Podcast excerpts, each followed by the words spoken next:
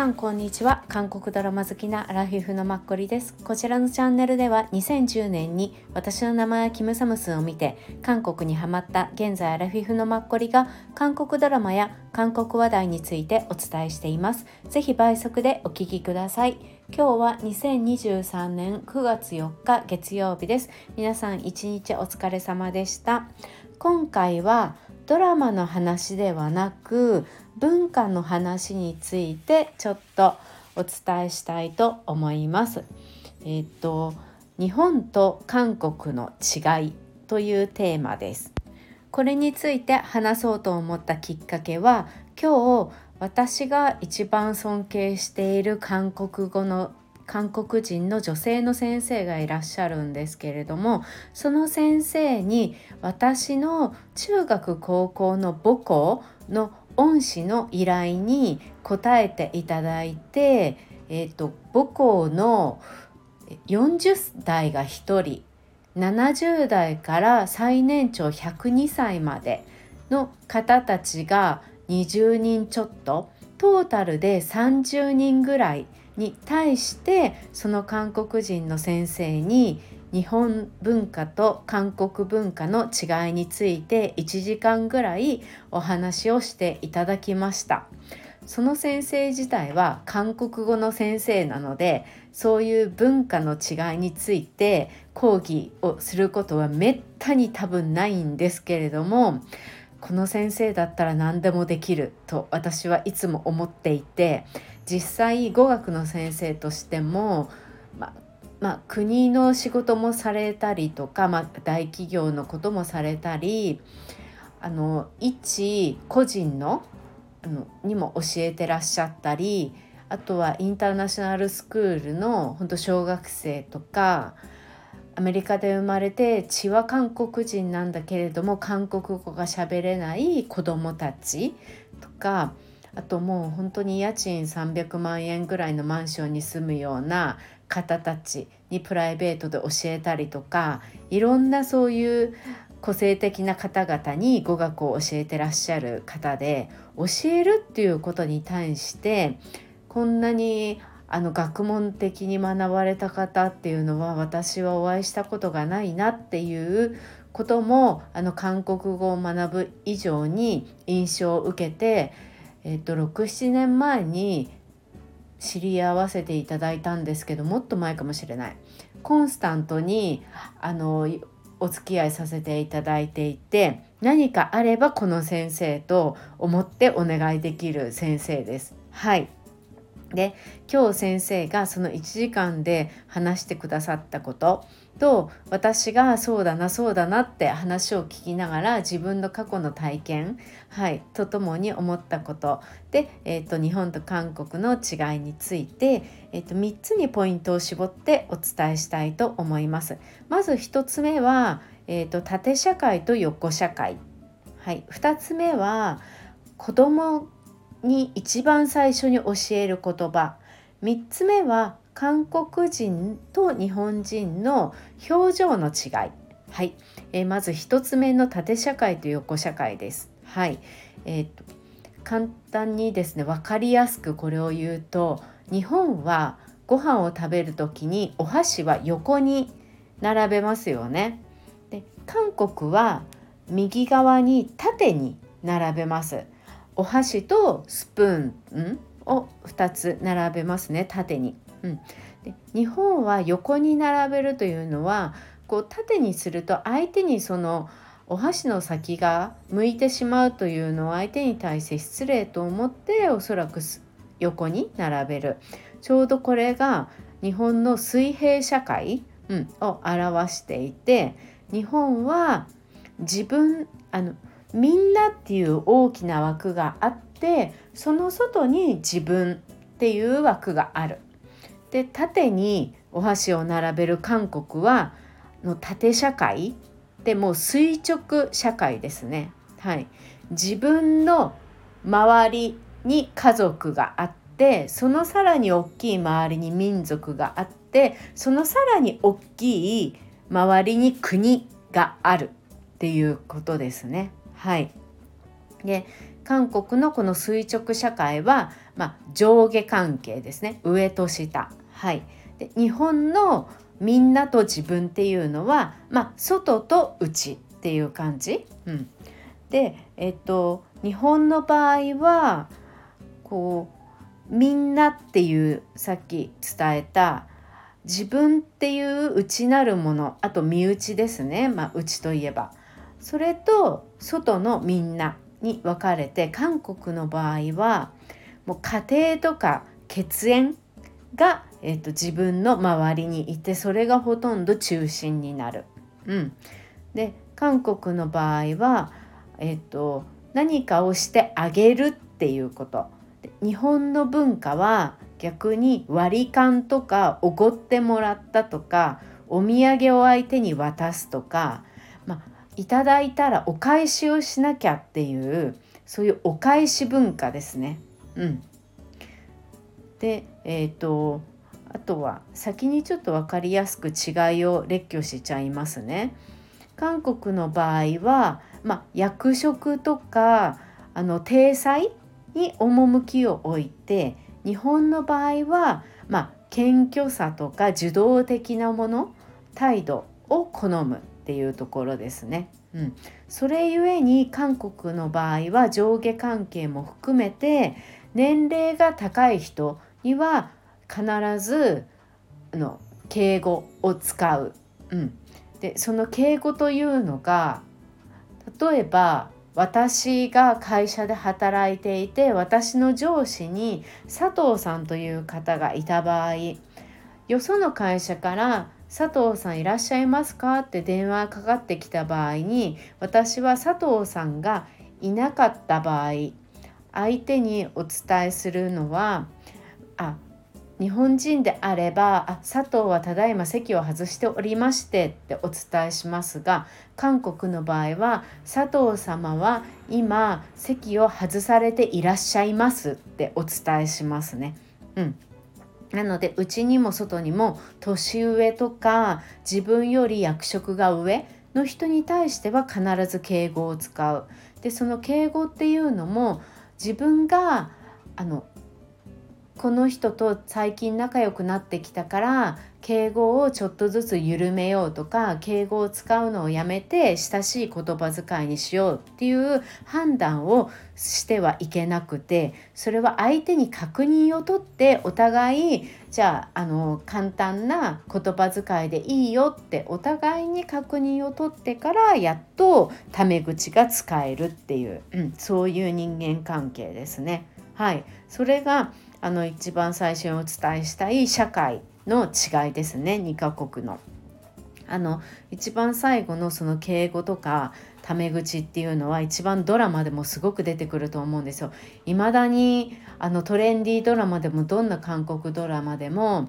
最初からなんかこの人ムカついたって思った人に対してタメ口で何か口を聞くと相手の人はもうあのムカついたのに関係なくさ初対面なのに私にタメ口聞くってどういうことっていうのにさらにまた、まあ、イラつくっていう感じですよね。必ず口にして、うん、あと、まあ、ドラマとかでも例えば警察に誰かが捕まって悪いことをして捕まっていってもまだ犯人であるっていう犯罪者であるっていうものが確定してない場合はおまわりさんもその悪いことをした人に対して「先生様」って呼びますよね「孫仙人」って必ず呼んでてそれに本当に最初私はびっくりしてちょっと理解ができなかったですね。うん、あと必ずやっぱり「任」をつけますよね。うん、何々様っていう。あと先生とかは韓国ですごく地位が高いので必ず孫仙人とかあとあの社長サジャン人社長様とかテピョン人代表様とかあとワンジャン人そうですね。何でも一番上の理事でも委員長でも基本的に任務をつけることが多いですよね。あとフルネームで名前を呼ぶ大体韓国の場合は例えばパク・ソジュンとかだったら3文字だったりするのでパクさんって言ったらすごく韓国では失礼なパクシって言ったらバカにしてんのかっていうぐらい相手にはもう失礼な言葉遣いにあたってパク・ソジュン氏ってうん、呼ぶのが普通パク・ソジュンニン、うん、もしくはそどちらかですよね。パク・ソジュンニンの方が確かですよね様をつけといた方が。うん、でも日本の場合は例えば佐藤かな子ってあれば佐藤さんっていうかな子さんって最初から言うのはちょっとなんで知らないのになんでって思うし佐藤かな子さんって言ったら同じ佐藤が他にもいるのかなって一瞬思わなくもないっていう感じですよね。うん、あとこのうんそうですねそれかな。うんうん、あとはお返し割り勘っていうのとあとあげるプレゼントするっていう韓国の文化、うん、今日先生もおっしゃってたんですけど先生も50代半ばぐらいで日本でもう27年になったっていう。なのでもうほとんど日本人みたいな感覚にもなりつつあるって。そこで最近違和感を韓国人の身内に感じることがあるって話をされてらっしゃったんですけどその話がこの前甥っ子が韓国から遊びに来て帰りにあの荷物をねあの身内に持たせるお土産とかを結構たくさん渡したってこれは誰々にプレゼントしてこれは誰々に渡してねっていろいろ渡したって。うん、で、えーと、その甥っ子さん受け取って「うん分かったうん分かった」って言うだけで一言も「ありがとう」っていう言葉を言わなかったっていうんですよね。うん、それがすごく気になって日本人は絶対に「ありがとう」ってとりあえず「ありがとう」っていう表現で例えば私がすごくあすっごく欲しかった洋服をもらった場合にわーって喜んで「あじゃあ早速着てみる」って言って着てみてその場で「わーいわーい」って言っててもう日本人のくれたあげたプレゼントを私にしてくださった方は私が「ありがとう」って一言も発さなかったらいまいち腑に落ちなくて気持ち的にモヤモヤされると思うんですよ。うん、だからあの先生もやっぱり甥っ子さんに「ありがとうって何で言わないの?」ってすごく思ったみたいででも韓国人はその表現で表すのでいちいち「ありがとう」っていう言葉を言う必要はないって思っていてその辺がすごく大きい違い。うん、なのでよく先生も相談をされるみたいなんですけど日本人の方があの韓国人韓国にいる韓国人の方に何かその人が好きだと思って送ったりしても届いたかどうかも連絡が来ない、うん、ありがとうの連絡も来ない。届いたかどうかの連絡も来なくて届いたのかなどうなのかなひょっとしてあれは本当は好きじゃなかったのかなとかいろいろもやもや悩む。うん。でもその時韓国人はわざわざ連絡しない人が多いって実際もしこちらから「届いた?」って電話したとしても「うん届いたよ」で終わることが多いって言ってでも本当に私はそれはすごく納得がいくなとか思います。うん、前も結構韓国にあの親しい人が多い日本人の友達と話をしてた時に彼女があの何でしたっけ？あの札幌のあすごいロイズだ。ロイズのポテトチップスにチョコレートがついてるの？がその韓国人の友達が好きだからそれをわざわざ買ってったらしいんですね探して。うん、であのプレゼント持ってってお土産って渡しても別に「ありがとう」も何もなく普通に「うん」って言って受け取っただけでなんかムカつくんだよねって その友達は帰ってきてから言ってて。でもその気持ちは本当にわかる。相手は多分すごい喜んでて美味しそうに食べてたみたいなんですけど多分日本人だと「ありがとう」っていう一言が欲しいんだよねっていうところは、うん、あるよなっていうのは日本人ゆえにわかるなって思って。もう先生も多分そうなってるって感じですよね。うん、で2つ目なんですけどあの日本人が一番最初に子供に教える言葉で多い単多い単語っていうのは皆さん何か分かりますか？とそれは「ありがとう」みたいです。で逆に韓国人が子供に一番最初に教える単語は何かというと「サランヘヨ」っていう「愛してます」っていう言葉なんですよね。うん、だから日本人はもう「ありがとう」っていうすぐにもう子供も「ありがとうは」って言われたりとか「ありがとう」って頭を下げて、うん、言ったりとか確かにそうだよなって思ってで韓国人の子供は「サランヘヨ」ってもうあの星ハートマークも作ったりもするし、まあ、愛情表現をすごくしますよねポッポって言ってキスもしたりもするし子供は。うん、で逆にあの私も前「青い海の伝説」っていうチョン・ジヒョンさんとイ・ミンホさんが出てるドラマで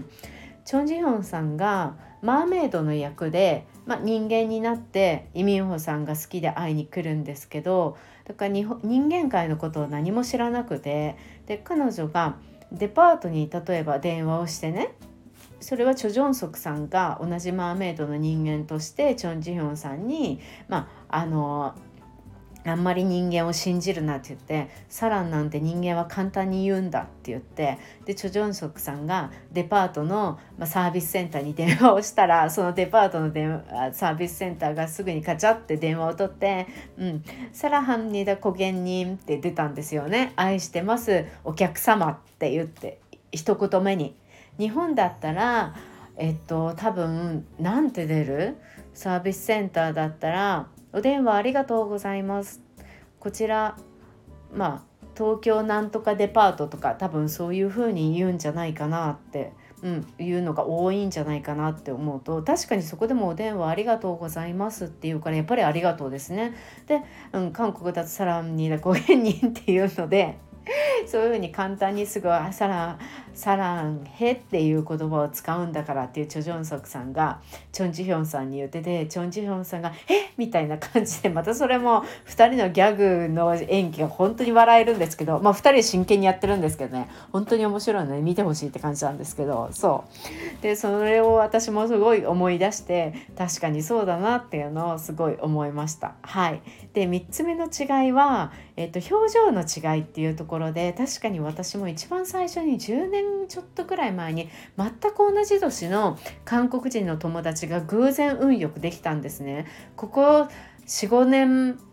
連絡取ってないんですけどちょっとそうあ別に何かあったわけじゃなくて連絡先がわかお互い分かんなくなってしまったっていうのが一番大きいんですけどそう。で彼女は、えっと、大学1年間横国に交換留学にも来てたりとかあの向こうで韓国で一番最初大学出てからカシオかなうん、かなんかで働いてたのですごく日本語は本当に上手で、うん、なので私と話す時に日本語と韓国語で最初から話してくれてたんですけど日本に遊びに来た時とか私の実家とかにも遊びに行ったりとかしてで最初に私彼女と話してた時にその彼女が喜んでるっていうのがあんまり分からなくて感情がね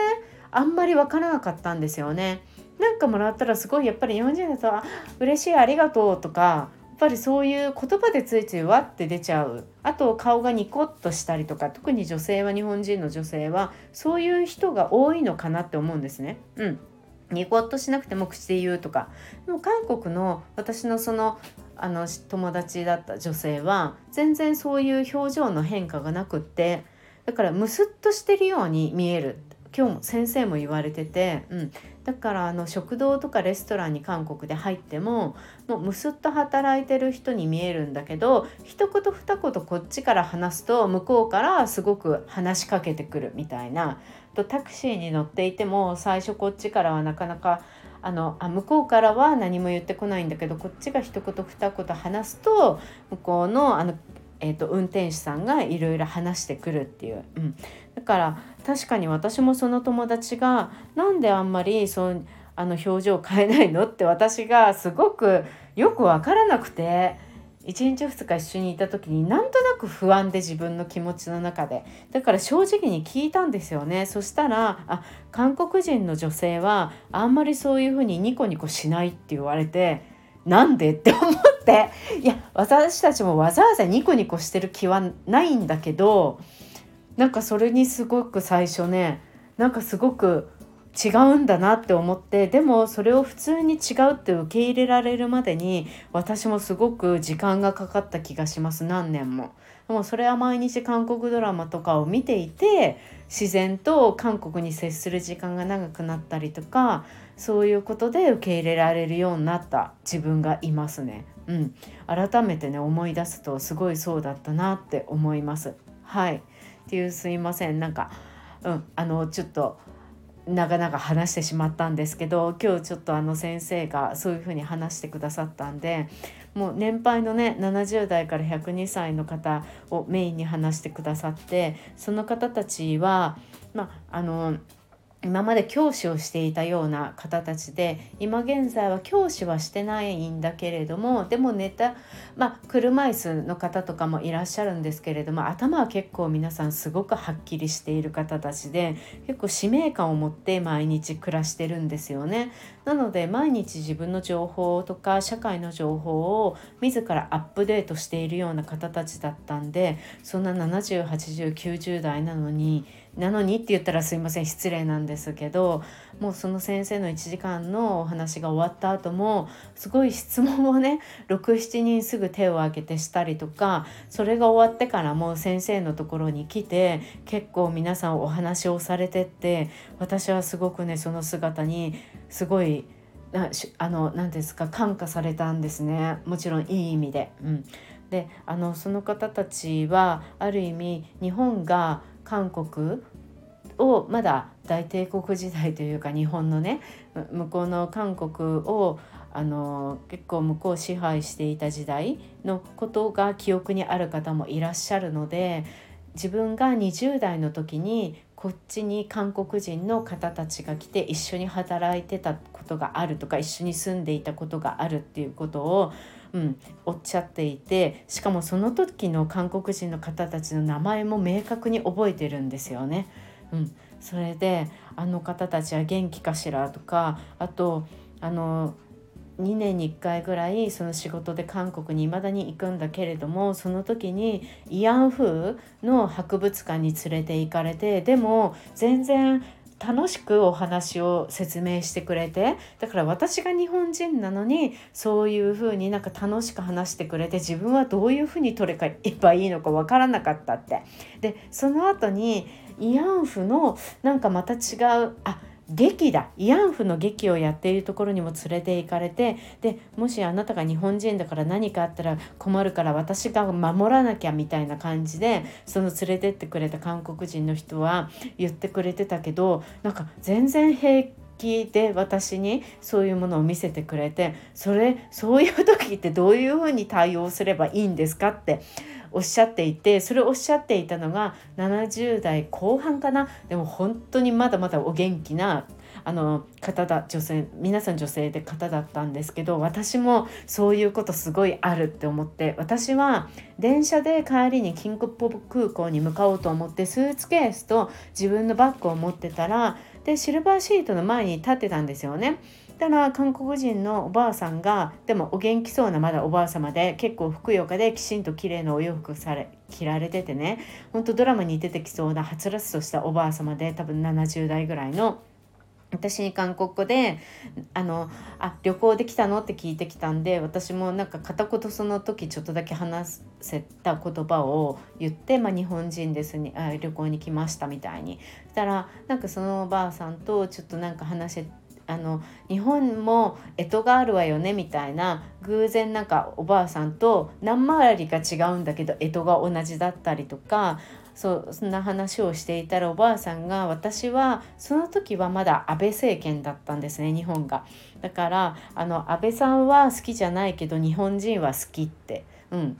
はっきりおっしゃっていて そう言われても私は何て言えばいいのか分からなくてうーんって思ってなんとなくヘラヘラ笑ってたんですけどだからその方があの慰安婦のところに連れて行かれて私はどうすればいいのか分からなかったっておっしゃってたとかすっごいよく分かるって思ってそしたらあの私のその先生はああの多分もう韓国人多くの韓国人はそうだと思うんだけど韓国人は例えば日本の国は嫌いだけど日本が好き日本人は好きっていう人がをほとんどですっておっしゃっていてあそれはすごくわかるってすごく思ったんですよね。なので何でしょうもう多分その慰安婦のとこに連れていくっていうのはすごくその日本人の方のことを親しいって本当に思ってて自分の身内ぐらいな感じで思っているんですよね。だから多分自分が好きなものは彼女にも見せてあげたいって思うだろうし自分が食べていて美味しいって思うものはすごくその人にも食べさせたいって思うんですよね。でそれをうん分かった分かったってその例えば日本人の女性が今お腹いっぱいだからって言っても多分えでも食べなよって言って一生懸命進めてきて彼女が分かった分かった後で食べるって言ってその時お箸で取らなかったら多分 その人がその彼女の、うん、お皿の上にこうちょっと持ってくるぐらいな感じでおすすめをするっていう韓国人って親しくなるともうその彼女のまあよく売り文化って言いますけどもうその売りっていう私たちっていう、うん、中に入っちゃうとやっぱり本当によくしてくれるっていうかそれはすごく私もなんか感じることがあるのでやっぱりあのお互いを知るっていうのはこういう知識がねあそういう風なんだって思っても実際にそれにあの出くわすと結構感情とかやっぱ衝撃の方が大きいからびっくりしてそうなんだって頭って分かっててもなかなかねその受け入れられないことって多いと思うんですよね。うん、なのですぐに受け入れるってお互い違いをできないからやっぱり年数一緒に過ごすっていうことその国を知る、うん、その国の国を知るというかその国の人とか文化を知るっていうこと、うん、がやっぱりすごく大切だよなっていうのも私ももう十何年やっぱり韓国に興味を持って立つのでやっと今になってすごくそういうのが自分で今まで体感してきたのでよくわかるって、うん、思います。うん、でも変な話私は韓国に行ってもあのもう日本にいても韓国人の人と接する機会がある時に嫌な思いをしたことは一回もなくて例えば批判されるようなこととかそういうこと言われたりっていうのは本当に一回もないのでそういうことはすごく本当に恵まれているというかありがたいなってやっぱり感謝の気持ちでいっぱいですよね。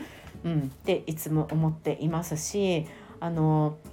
私は逆に韓国の素晴らしいなってあの忘れられないこう目に焼き付いてる記憶があってもう何年か前になんとなくあのいわゆるミョンドンのミョンドンの人気のエリアを向こう側に見て対面の側を歩いてた時にですねこうミョンドン教会ってまあ大きい教会ありますよね。あれの外側のすごく大きい車道まあ大きい結構何ですか道路があるんですけど、うん、そのこっち側の対面側を歩いていてそっち側のミョンドン教会の側面の歩道をあのリアカーを引いたおじいさんかおばあさんがリアカーにすっごい大量に段ボールまあ、の廃棄の段ボールを積み上げてこう一生懸命ちょっと坂になっていて登ってらっしゃったんですよね。うん、そしたら後ろを歩いてたすごい綺麗な洋服を着た多分お出かけに行くんじゃないかっていうぐらいな洋服を着た多分30代か40代に遠くから見て見えたんですけど女性の方がね、うん、そのリアカーが前にいるっていうのに多分歩いていて気づいてすぐちょっと駆け足でそのリアカーの後ろを押し始めたんですよね。うん、でなんか声をかけながら、うん、押し始めて結構私はそれはすごく衝撃だったんですよね。そういう場面って日本で私はあんまり見たことがなかったんですね。うん、だからなんかであのそれは象徴されることなんですけどその他にもそういう大きい場面じゃなくても結構そういうあのある意味日本だったらこうホームレスって言われるような方たち、うん、と、まあ、普通にこう家に住んでる方たち、うん、で差があるようなあんまり接する機会がないような気がするんですけど、うん、で韓国ソウルとかでは結構そういう方たちに対しても、うん、あの接する機会あ接する姿を結構私韓国人の方たちのなんとなくあの視覚に入ってきたり目にしてた記憶があってそれが一番リアカーをしたのが象徴されたことだったんですけど結構そういうのってやっぱりすごい心をねあの揺さぶられるというか何とも言えないやっぱり記憶として人間の中に残る私は残っているのでそういうところはやっぱり本当に見習うべきだなっていうのもすごく思います。あと一番最初に感動したのは私その134年前に初めて一人で韓国に行って韓国人が初めてだったんですけどその時に多分まだこんなにアプリとかが出回ってない時代であのコトリップとか何かのね、うんまあ、世界の歩き方かな。その地図を韓国の地下鉄の地図を1枚切り取って地下鉄に乗るところでこう駅の改札の外とかでもこう開いてじっくり見てたんですよね。そうあの日本語のカタカナも書いてあるから。そしたら韓国人のカップルの方たちが私に向かって歩いて多分来てくれて「どこに行きたいんですか?」って片言の日本語で言ってくれたんですよ。結構私それも衝撃ですごくねなんか感動したんですよね。だからそれからなんか私日本で、まあ、韓国人の方ってすごく最近よく見るしそうじゃない中国人の人とかとりあえずあの日本であの観光客の人がなんか右往左往してたら絶対自分から声をかけるようにしてるんですけど、うん、っていうのがあってすいません長くなりました。まあ、そういういろんなね、うん、なんかお互い感情であの交わし合うものもあるのでこうあのうん、お互いやっぱりね互いの国を知るっていうのはやっぱ文化の違いの大切さを知る。やっぱその人っていうのはその環境文化によって成り立ってる、うん、形成されてきたからぱりそういう文化っていうのは本当に大きいんだなっていうのをつくづく感じます。逆にアメリカのように多種多様な人種と民族と、まあ、肌の色と言語が行き交うところでサバイブしてる人たちは本当にすごいともう考えられない。もう私は本当に日本に生まれてよかったっていつも、はい、思っていたりします。ずうずうしく。はい。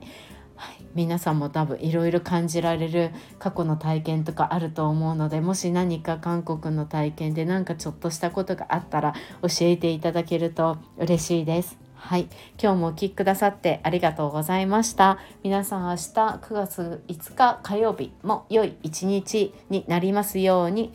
また明日もよろしくお願いします。